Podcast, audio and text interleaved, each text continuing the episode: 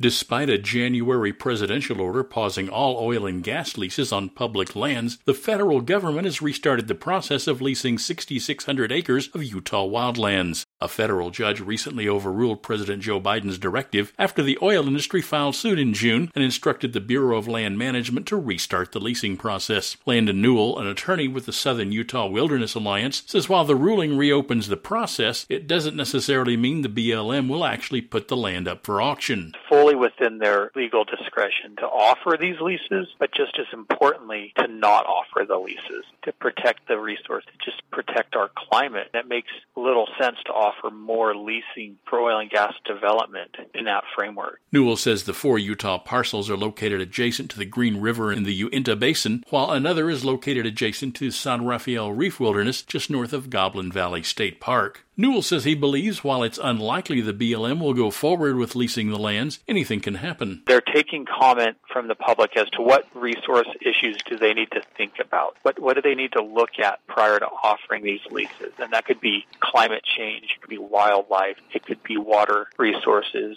uh, lands with wilderness characteristics. Newell says fossil fuel extraction on public lands accounts for nearly a quarter of all U.S. greenhouse gas emissions. He says the Colorado Plateau and Utah's Red Rock Wilderness wilderness are expected to suffer some of the worst impacts over the coming decades. That's always been the fear and the concern we've raised repeatedly over the years is by issuing an oil and gas lease, the agency has, for all practical purposes, committed itself to go down the path towards approving development on that lease. The BLM is accepting public comments on the leasing proposal through today, and a second comment period will open once the agency releases a draft analysis of the plan. I'm Mark Richardson. Find our eight trust indicators to support transparency and accuracy at publicnewsservice.org.